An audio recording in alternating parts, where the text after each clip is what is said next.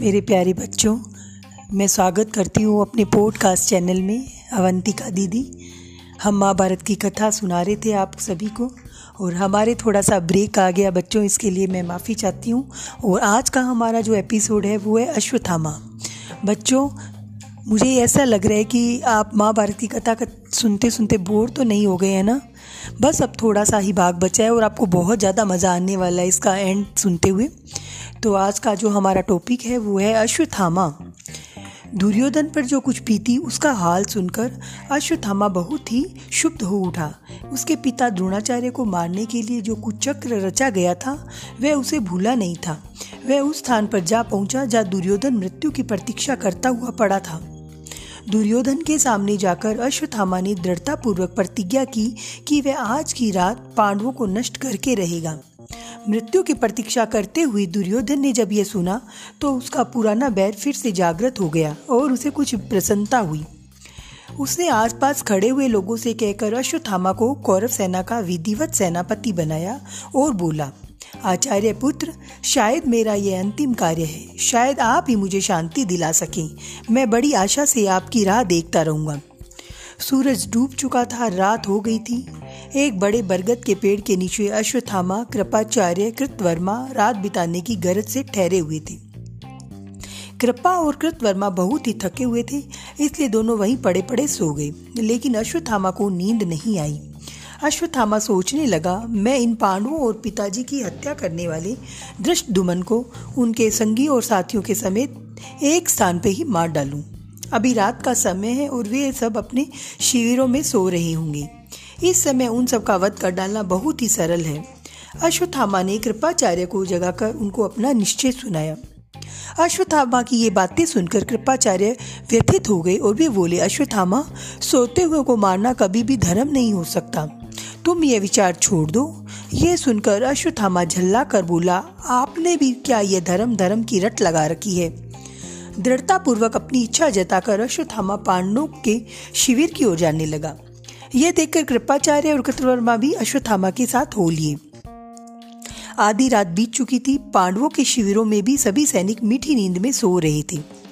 अश्वत्थामा पहले दृष्टुमन के शिविर में घुसा और उसे सोए हुए दृष्टुमन को पैरों तले ऐसा कुचला कि वह तुरंत ही मर गया। इसी प्रकार सभी पांचाल वीरों को अश्वत्थामा ने कुचलकर भयानक ढंग से मार डाला और द्रौपदी के पुत्रों को भी एक एक करके हत्या कर दी। कृपाचार्य और कृतवर्मा ने भी इस हत्याकांड में अश्वत्थामा का हाथ बटाया। वहाँ तीनों ने एक ऐसे ऐसे अत्याचार किए जैसे कि अब तक किसी ने सुने भी नहीं होंगे। उन्होंने वहीं आग लगा दी। आग भड़क उठी और सारे शिविरों में फैल गई। इसमें सोए हुए सारे सैनिक जाग गए और उन्हें भयभीत होकर इधर उधर भागने लगे। उन सबको अश्वत्थामा ने बड़ी ही निर्धनता से मार डाला। दुर्योधन के पास पहुंचकर अश्वत्थामा ने कहा, महाराज दुर्योधन, आप अभी जीवित हैं? क्या? देखिए, आपके लिए मैं एक अच्छा समाचार लाया हूँ कि जिसे सुनकर आपका कलेजा बहुत ही ठंडा हो जाएगा। जो कुछ हम लोगों ने किया है, उसे आप ध्यान से सुनिए। सारे पांचाल खत्म कर दिए हैं। पांडवों के सारे पुत्र मारे गए हैं। पांडवों की सारी सेना का हमने सोते में ही सर्वनाश कर दिया है। पांडवों के पक्ष में हम केवल सात ही व्यक्ति जीवित बच गए हैं। हमारे पक्ष में कृपाचार्य, कृतवर्मा और ये तीन रह गए हैं। यह सुनकर दुर्योधन बहुत ही प्रसन्न हुआ और बोला, गुरु भाई अश्वत्थामा, आपने मेरी खातिर वह काम किया है जो विष्णु पितामा से हुआ और न जिसे महावीर कर्ण भी कर पाए इतना कहकर दुर्योधन ने अपने प्राण त्याग दिए। द्रौपदी की दयनीय अवस्था की क्या कही? युधिष्ठिर के पास आकर वह कातर स्वर में पुकार उठी, क्या इस पापी अश्वत्थामा से बदला लेने वाले हमारे यहाँ कोई नहीं रहा? शोक में डूबी हुई द्रौपदी की हालत देखकर पाँचों पांडव अश्वत्थामा की खोज में निकल पड़े। ढूंढते ढूंढते आखिर उन्होंने गंगा नदी के तट पे छिपे हुए अश्वत्थामा को पकड़ लिया।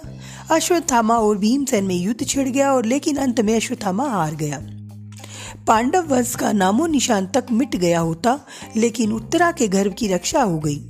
उस समय पर उत्तरा ने परीक्षित को जन्म दिया। यही परीक्षित पांडवों के वंश का एकमात्र चिन्ह रह गया था। हस्तिनापुर का सारा नगर निसहाय स्त्रियों और अनाथ बच्चों के रोने, कल्पने के हृदय विदारक शब्दों में गूंज रहा था। युद्ध समाप्त होने का समाचार पाकर हज़ारों निसहाय स्त्रियों को लेकर वृद्ध महाराज धृतराष्ट्र कुरुक्षेत्र की समर भूमि में गए, जहाँ एक ही वंश के वधु बांधवों ने एक दूसरे से भयानक युद्ध करके अपने ही कुल का सर्वनाश कर डाला था। धृतराष्ट्र ने बीती बातों का स्मरण करते हुए बहुत ही विलाप व्यक्त किया। तो बच्चों, आज का एपिसोड यही खत्म होता है। फिर से मिलते हैं नेक्स्ट एपिसोड में अवंतिका दीदी के साथ।